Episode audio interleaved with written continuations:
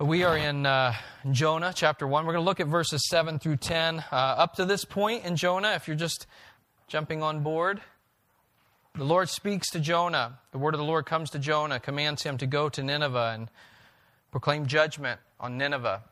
And he doesn't. He doesn't go, he goes the opposite direction. Uh, the scriptures tell us not only is he going away from this command of the Lord, but he's fleeing the presence of the Lord. And so we saw last week uh, that the Lord responds to Jonah's disobedience, throws this wind, this storm onto the sea, um, and Jonah, in response to the storm, goes to sleep and doesn't uh, repent, doesn't do what we would think that he ought to do, um, but goes to sleep. And that's where we pick up uh, this week, starting at verse 7. So if you wouldn't mind standing with me, I'm going to read verses 7 through 10. You can follow along. And they said to one another, Come, let us cast lots that we may know on whose account this evil has come upon us. So they cast lots, and the lot fell on Jonah. And they said to him, Tell us on whose account this evil has come upon us. What is your occupation, and where do you come from? What is your country, and what, of what people are you? And he said to them, I am a Hebrew, and I fear the Lord, the God of heaven, who made the sea and the dry land. Then the men were exceedingly afraid and said to him, What is this that you have done? For the men knew that he was fleeing from the presence of the Lord because he had told them. Let me pray. Father, thank you for your goodness. Father, thank you for your grace that we've just sung about, Lord. The blood of Jesus, you you came even while we were still sinners, Christ. You died for us. You have proven, Lord, that you love us. And we praise you for your grace. We need your grace in this time together, Lord. We want to be hearers of your word. We pray that your grace would abound among us. Give us ears to hear. Help us to not um, set our hearts against your word or what you have told us to do, Lord, but incline our hearts to your word. Open the eyes of our heart that we would behold wonderful things out of your law, Lord. Help us, we pray, that you would be glorified through us. In Christ's name, amen. Well, Jonah is up from his slumber. He's awakened. He comes, imagine, to the deck of this ship. And they say to one another, these sailors say to one another, let's cast lots, let's find out. They have a hunch, they are suspicious that there is something that has happened to offend, to offend some God, and that the offense is what has brought about this calamity. And so they want to get to the bottom of this. They want to know what's going on, who has offended this God, and how can we appease this God that he would calm this water and we would get safely to the other side to dry land. And so they say, let's cast lots. And we find from the passage that they cast lots. Lots were uh, kind of like us rolling dice. They would have taken pieces of bone or, or stones and, and, and they would roll them, and they were marked in such a way that the result would be coming up with some sort of a yes or no answer. And so they cast lots, and the lots fall on Jonah. Jonah is the guilty person. Proverbs 16:33 says, the lot is cast into the lap, but its every decision is from the Lord.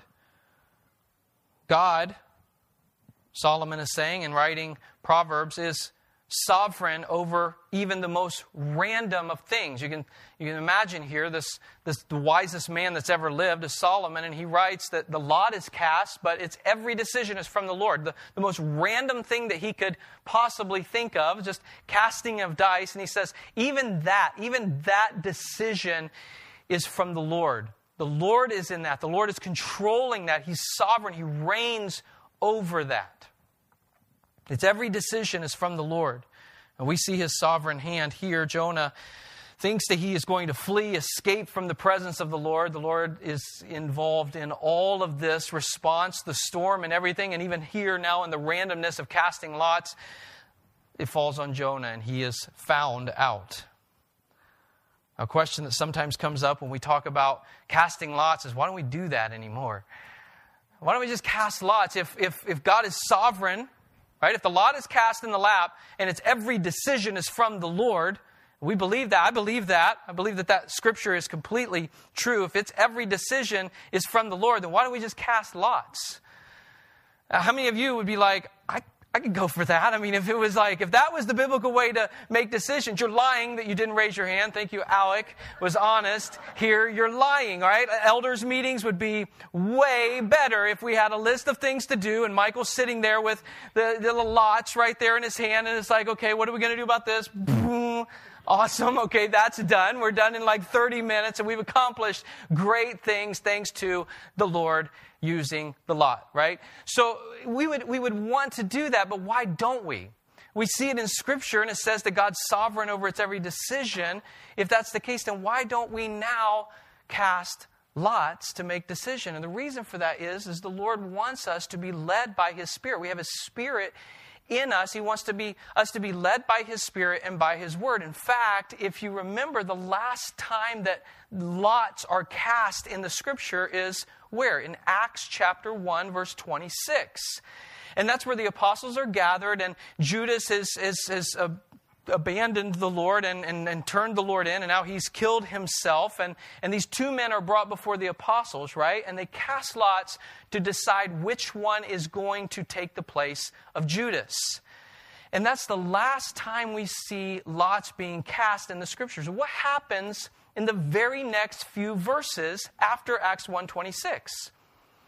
The Spirit comes and fills us. Up until that point, the Spirit didn't fill believers. It would become on believers and off of believers, and, and God would empower people. But, but until that point, the Spirit didn't come and fill and dwell and stay, remain in believers. And from that point forward, we have God's Spirit, and Jesus says, it's, it's better for you that I go away because if I go away, then the Spirit is going to come and He's going to lead you into all truth. He's going to remind you of the things that I've spoken to you.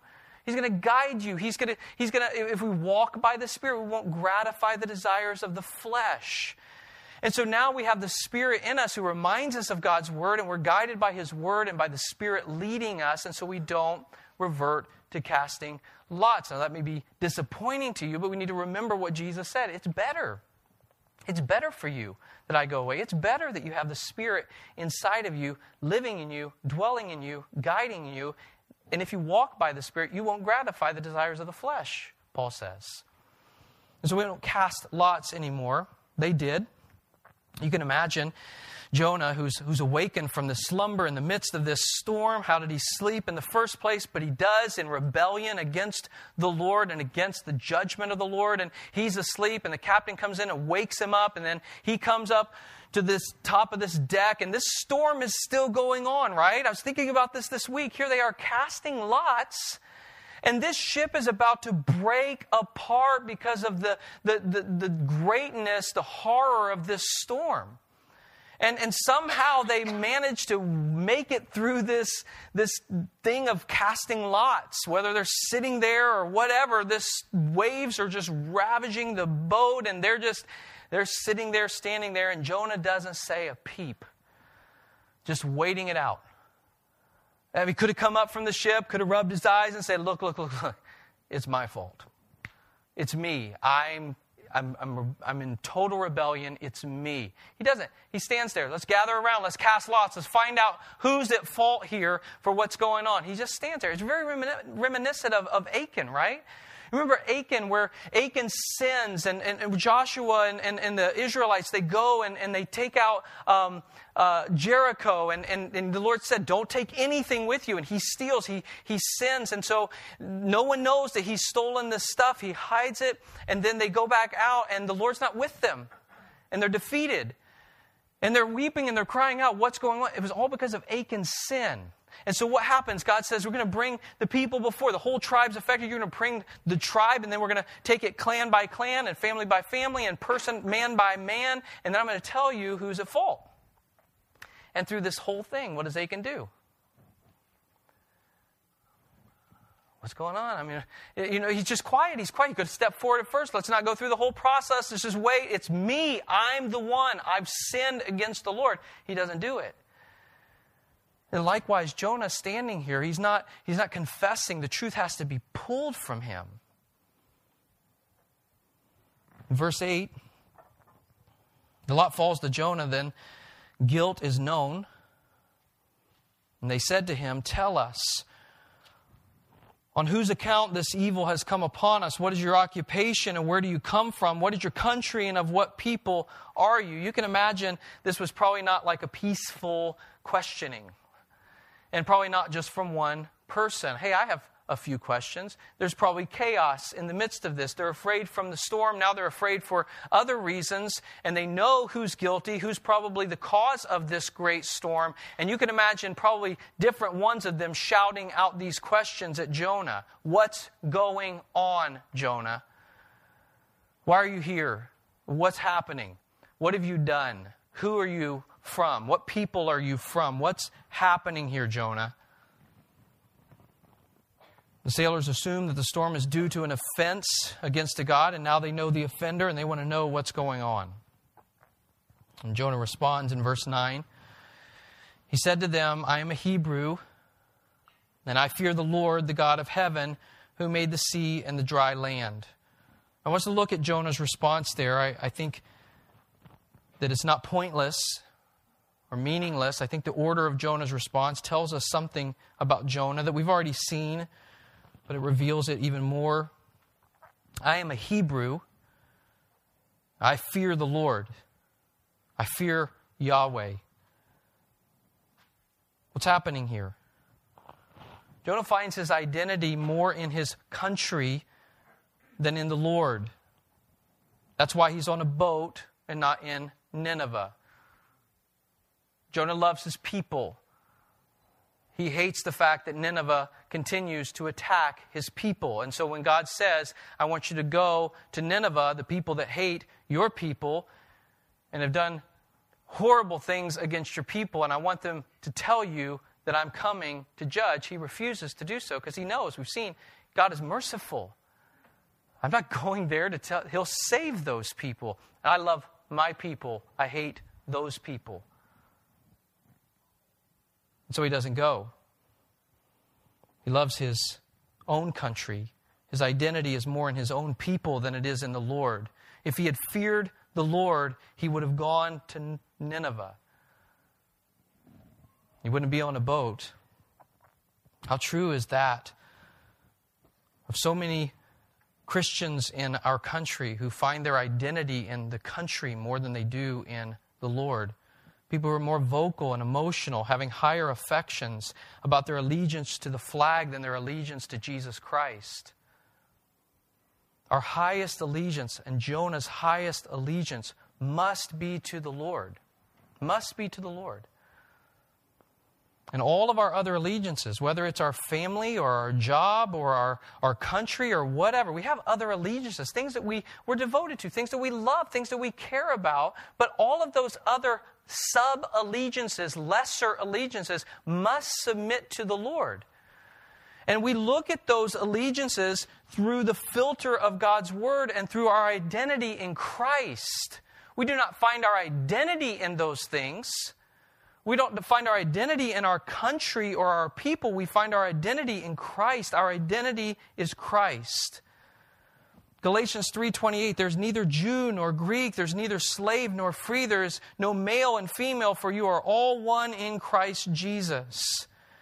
And I love in 2 Corinthians 5:14 that we'll look more at later but where Paul says the love of Christ controls us. The love of Christ controls me. My identity is in Christ and so I look at every other uh, uh, allegiance through the grid of Christ. Jonah's not doing that. I'm a Hebrew first. I fear the Lord. When Jonah says, I fear the Lord, we who are spectators reading this know better. We say, No, you don't. You don't truly fear the Lord. we say that because his actions betray him. His actions don't match his proclamation. See, the fear of the Lord is, is, is more than a song that we sing. It's more than a passage of Scripture that we memorize. It's more than a proclamation we make. If Jonah had truly feared the Lord, he wouldn't be telling sailors on a ship, he would be telling Ninevites. He wouldn't be where he's at if he had truly feared the Lord. Malachi 1, verse 14 says, I am a great king, says the Lord of hosts, and my name will be feared among the nations. So, what does that look like? What does that look like and, and to fear the Lord as, as people who find their identity in Christ? If we're hidden in Christ, what does that look like to fear the Lord?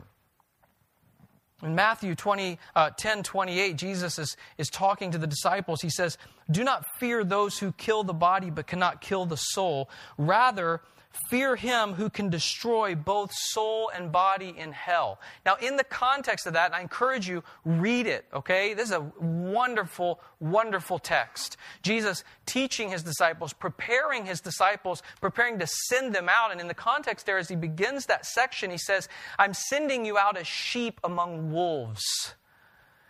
And in teaching them, he says, if, if they've persecuted me, your leader, if they've persecuted me, your master, then they're going to persecute you. And in the midst of it, he says, um, What I tell you in the dark, say in the light.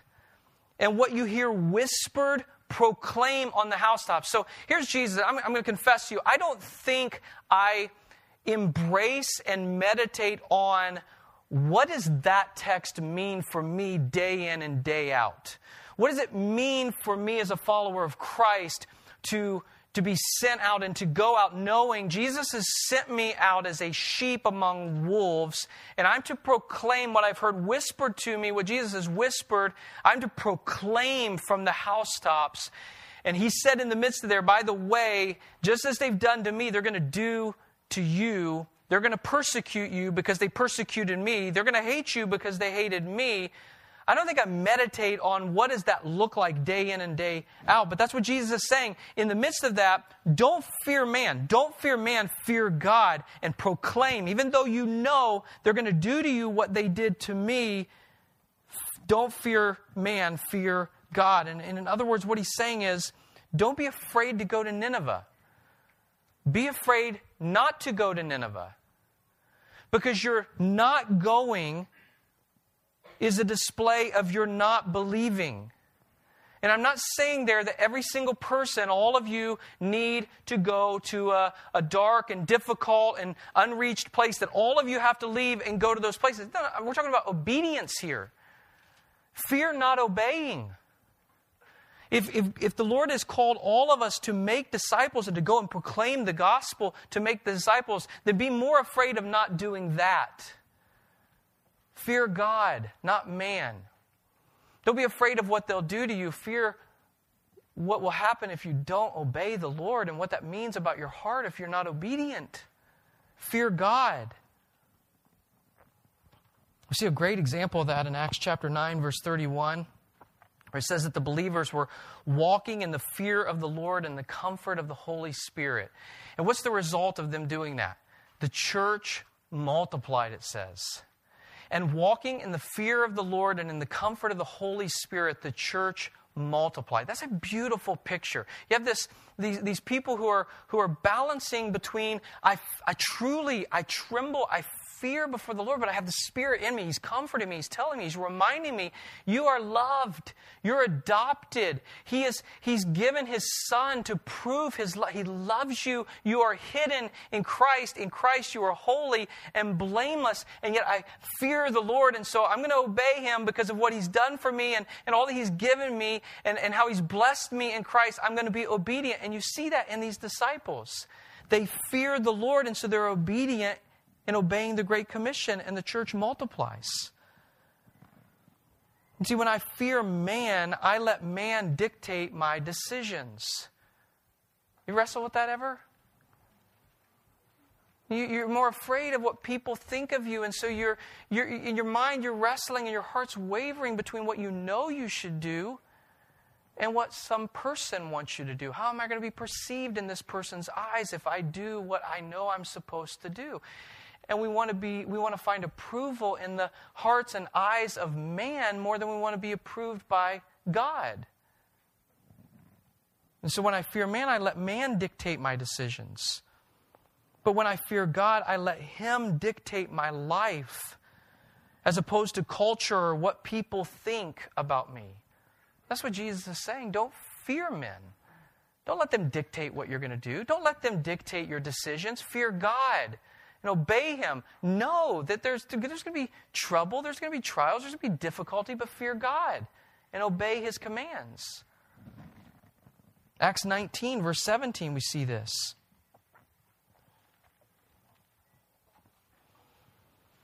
It says, And this became known to all the residents of Ephesus, both Jews and Greeks, and fear fell upon them all, and the name of the Lord Jesus was extolled.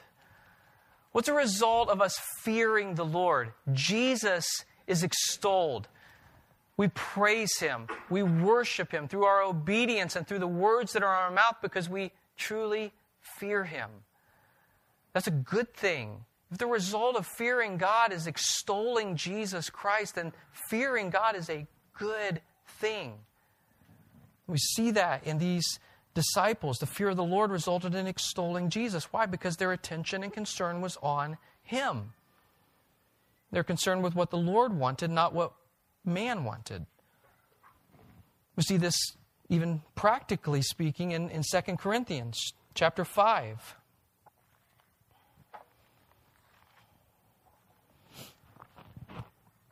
Starting with verse 6. So we are always of good courage. We know that while we are at home in the body, we are away from the Lord, for we walk by faith, not by sight. Yes, we are of good courage, and we would rather be away from the body and at home with the Lord. So, whether we are at home or away, we make it our aim to please Him. For we must all appear before the judgment seat of Christ, so that each one may receive what is due for what he has done in the body, whether good or evil. Therefore, knowing the fear of the Lord, we persuade others. But we, what we are is known to God, and I hope it is known also to your conscience. We're not commending ourselves to you again, but giving you cause to boast about us, so that you may be able to answer those who boast about outward appearance, and not about what is in the heart. For if we're beside ourselves, it is for God. If we are in our right mind, it is for you. For the love of Christ controls us, because we have concluded this that one has died for all. Therefore, all have died. And he died for all that those who live might no longer live for themselves, but for him who for their sake died and was raised. When I fear God, we see a few things that Paul mentions here. First of all, I aim to please him. I'm not aimed at, at, pleasing man. I'm not aimed at making decisions that please the people that stand before me. I'm not afraid of what they're going to think anymore. I'm not afraid of what they might do. I fear the Lord and I do what He has told me to do. My, my aim is to please God. Not just that, but He says in 11, knowing the fear of the Lord, we persuade others we know that there is nothing greater than the gospel of Jesus Christ, and we want others to know that gospel. And so we are compelled to persuade them. Why? Because we fear the Lord. And we walk in obedience. We, we care more about what He thinks of us and what He desires of us than what other people think of us. And so when He says, Go and make disciples, I'm sending you as sheep among wolves what, you've heard me whisper, proclaim from the rooftops, we obey him because we love him and we want to please him. And then we see in verse 14 the love of Christ controls us. We're controlled, we're directed, we're influenced by Christ and his love. And that's so important for us to understand. This is not, we're being compelled by law. We're controlled and compelled by love. We are undeserving servants. We're nothing. And the Lord has lavished His grace, poured His grace out on us. How do I respond to that? I'm controlled by the love of Christ. Just as He's loved me, I want to love Him and I want to obey Him out of fear of the Lord. You go into chapter 7, just a a couple chapters later, in, in the beginning of chapter 7, Paul says, Since we have these promises, beloved, let us cleanse ourselves from every defilement of body and spirit, bringing holiness to completion in the fear of God. That's, the, that's like the beginning of the fear of the Lord, right? That's wisdom, first of all. That we would, we would confess our sins and, and walk in purity. You see that in Isaiah chapter 6 when his, his eyes see the Lord, when he's before the Lord. What's the first thing that he does? He confesses his sin. The fear of the Lord leads us to that, that we would be pure and holy in Christ. And so, how do we do that? How do we cultivate that kind of a fear in us? Jonah, Jonah clearly at this point in his life is not fearing the Lord the way he's saying he fears the Lord. How do we cultivate that in ourselves? First of all, I would say preach the gospel to yourself every single day. I ought to be preaching the gospel to myself every day in every circumstance. Look what Paul says in 2 Corinthians 5.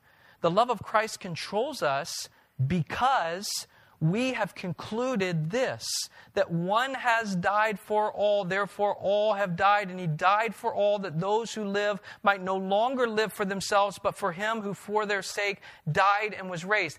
The love of Christ controls me and compels me and leads me because I know for certain the gospel is true. I know that Jesus died for me. I know that God lavished His grace on me. I know that my identity is now in Christ, not in the old flesh. I'm a new creation. I don't have to pretend and live as if I'm still the old. I'm new creation.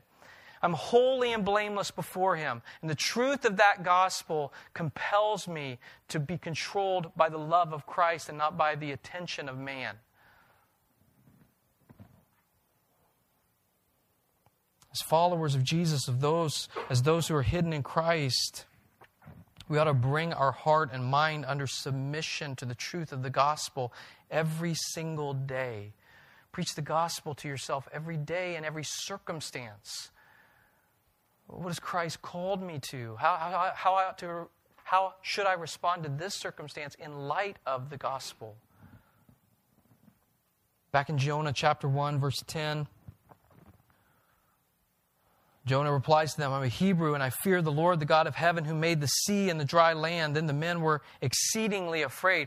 Notice what Jonah says I fear the Lord, Yahweh, who made the sea and the dry land. Those are two of the things that they're most concerned about right now. They want to get off of the sea and they want to get on to dry land. And they put it together. Jonah is the servant of Yahweh, the one true God who controls both the sea that is about to break this ship apart and the dry land that we desperately want to get to. And there is great fear in them. Now imagine that. We've seen already in, the, in the, just the first verses how afraid they are because of the storm. We all would be. In the midst of this ship, these sailors who knew the seas and who had been in many storms, they're terrified because this is a different kind of storm. This is supernatural, not a natural disaster. They're terrified because of the storm. And now that terror, that fear is elevated because they have connected the dots and they realize Jonah is a servant of Yahweh. And it says they are exceedingly afraid, terrified. Imagine. They were afraid because of the storm. Now they're afraid, exceedingly afraid, it says, because of the maker of storms. And they question him What have you done? What is this that you have done? It says, For the men knew that he was fleeing from the presence of the Lord because he had told them. Whether, whether Jonah told them in that conversation or earlier when he's boarding the ship. We don't know. There's differing opinions on that. But they put it together. They, they understand, they know that Jonah is fleeing the one true God, Yahweh, and they are terrified. Isn't that interesting? These sailors who do not know the Lord are fearing the Lord, Yahweh, more than Jonah, who knows him, is fearing him. I mean, we're just like, Jonah, you know the Lord. In the past, He's spoken to you. He, he told you what was going to take place in the future. And you, you proclaimed that truth, that promise, that prophecy. You proclaimed that to your people that you love, Israel. And it came true. It happened just as the Lord had said. You know the Lord. You know He's trustworthy. You know Him. You fear Him. So you say.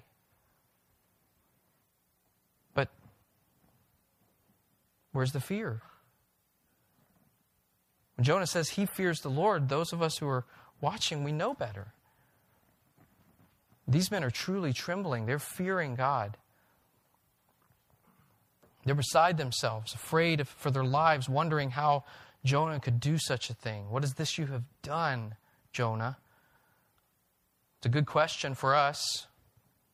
How could someone who believes that God rules everything and who claims to fear and know and serve him, how could that person live and pretend like he doesn't? Like he doesn't reign over all things, like he's not in control. How could a person who believes that, confesses that, serves that God, pretend like that God isn't in control and live their lives as if he's not? That's what Jonah's doing. Is that what we do? Is that how we live? Is that how I live? Even though I confess otherwise? Or do I truly fear the Lord? Jeremiah 32, verses 39 and 40, the Lord says, I will give them one heart and one way that they may fear me forever for their own good and the good of their children after them. I will make with them an everlasting covenant that I will not turn away from doing good to them, and I will put the fear of me in their hearts that they may not turn from me. That's beautiful. It's the Lord's covenant with us. I'll put the fear of me in them, us, so that they won't turn away from me. How does He do that? Through Jesus. He's given us Jesus. We've talked about each week how Jesus is far greater than Jonah. Jesus says that, that something greater than Jonah has come to you. He's referring to himself. Jesus is better than Jonah. Jonah had to have the truth pulled from him. His life didn't match his proclamation, but Jesus is greater than Jonah. You look at Jesus and Luke 8 1, where it says he was proclaiming and bringing the good news of the kingdom. Proclaiming the truth, proclaiming the good news of the kingdom, knowing what that would, knowing what would happen to him. He's bringing and proclaiming the kingdom. Not just that, he's greater than Jonah because he bought the kingdom. He purchased the kingdom with his own blood, his life. He's better than Jonah. We don't follow Jonah, we follow Jesus. And now we in Christ, those who've had the fear of God put into our hearts that we wouldn't turn away from Him because of Christ, fearing the Lord, we're called not to hide our lamp, our light, this proclamation under a basket. Jesus says, Well, you've heard whispered, proclaim it. Don't be like Jonah, be like Jesus, proclaim it. Don't be ashamed of the gospel. Proclaim it, he says. We're not called to have the truth pulled from us. We're called to the open proclamation of the truth. That's what Paul says in 2 Corinthians verse 4 or chapter 4 verse 2. It says, We've renounced disgraceful, underhanded ways. We refuse to practice cunning or to tamper with God's word. But by the open statement of the truth, we would commend ourselves to everyone's conscience in the sight of God. By the open statement of the truth. That's what we're called to. Not to be like Jonah, not to, not to hide, not to have the truth pulled from us like a, a rotten tooth is pulled from us is that what we think of the gospel? No, not at all. We see it as glorious and precious and, and, and, and the greatest story, the greatest truth we have ever heard. Why would we why would have to have that pulled from us? Jonah stands there silent. Jesus openly proclaims the truth. Paul openly proclaims the truth. We're called to do that. We're called to do that to those who are lost. As we see in 2 Corinthians 4, fully proclaim the truth to those who haven't heard. In fact, he goes on in, in those next verses, speaking of that, he says, And even if our gospel is veiled, it's veiled to those who are perishing. In their case, the God of this world has blinded the minds of the unbelievers to keep them from seeing the light of the gospel of the glory of Christ, who is the image of God. For what we proclaim is not ourselves, but Jesus Christ as Lord with ourselves as your servants for Jesus' sake, for God, who said, Let light shine out of darkness, has shone in our hearts to give the light of the knowledge of the glory of God in the face of Jesus Christ.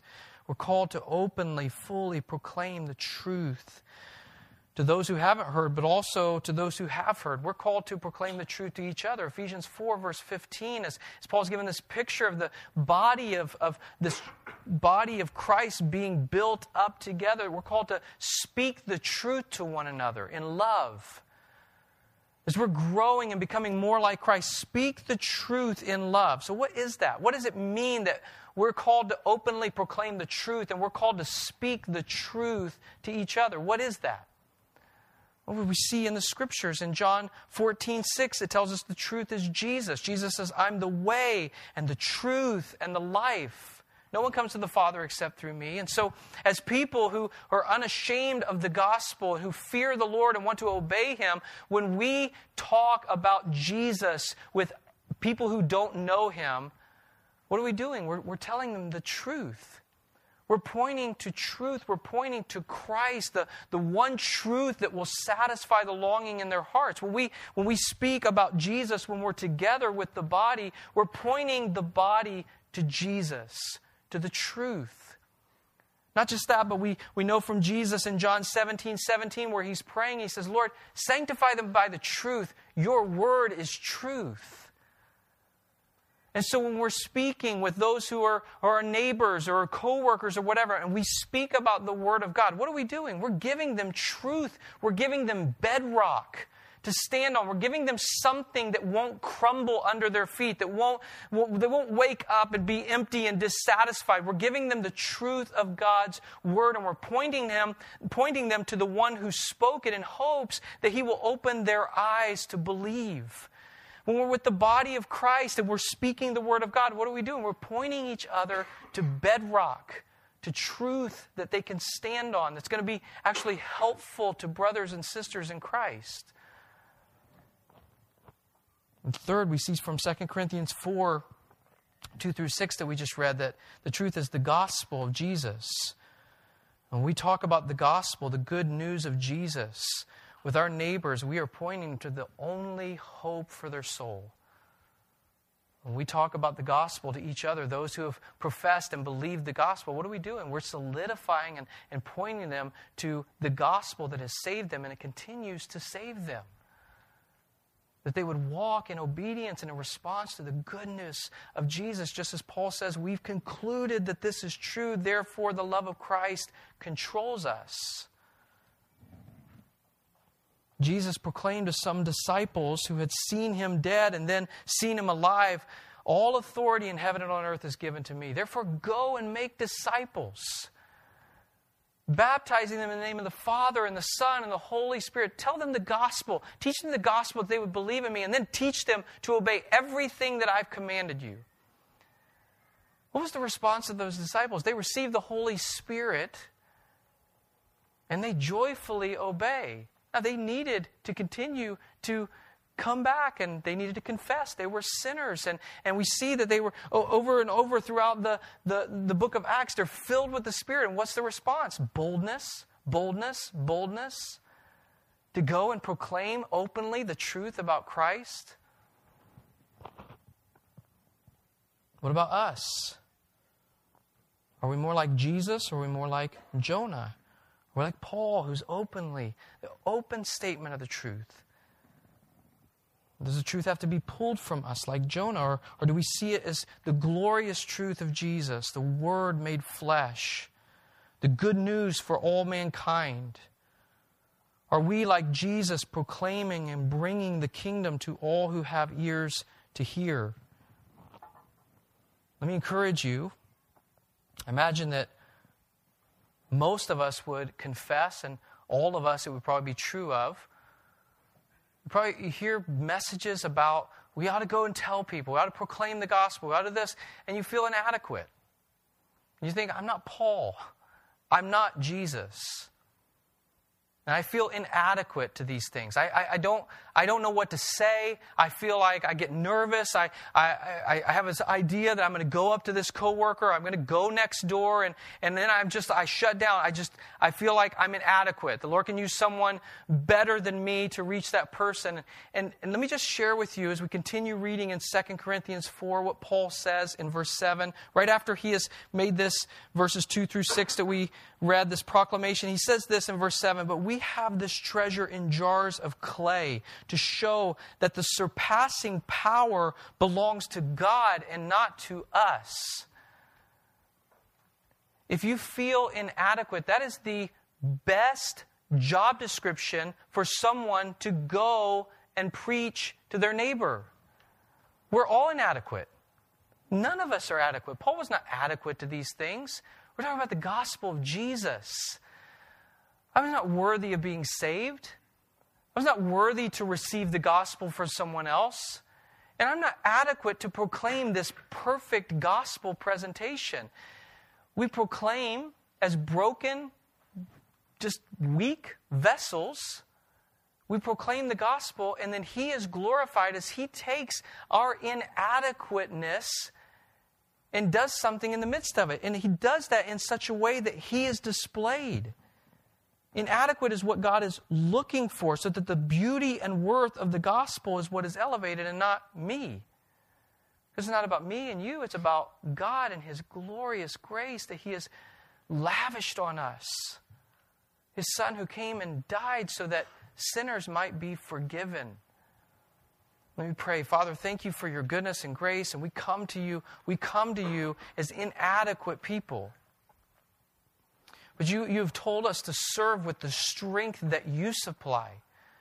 And we know that that strength is the same power that raised Christ from the dead. You told us that in Ephesians chapter 1. And so help us, Lord, to not let our inadequateness and our fear of our neighbors and our fear of our coworkers dictate the direction of our lives, Lord. We want to fear you. We want to obey you. We want you to direct our paths. We want your word to direct our paths. We want to be guided by your spirit. And so I pray, Father, that you would help us, Lord. I pray, Lord, that we would not use uh, the fact that we're inadequate, the fact that we're afraid, we would not use those as excuses, Lord. We know God, we know that you reign. You're the God who created the sea and the dry land. You are able. You are able to take inadequate lips and incomplete gospel presentations. And you're able to point people to Jesus, Lord, who is adequate for those things. Lord, you alone are worthy. You alone are worthy, Lord. Would you help us in our hearts to believe that? Help us to obey Christ and not fear those who can kill our body, Lord, but to fear you who created our body, who holds us in the palm of your hand, the one who keeps us, and the one we know that nothing can happen to us apart from your will. Lord, help us, we pray. Help us, we pray, that you would be glorified. That's our desire, is that you would be glorified, Lord. We want you to be glorified. So help us. We pray in Christ's name. Amen.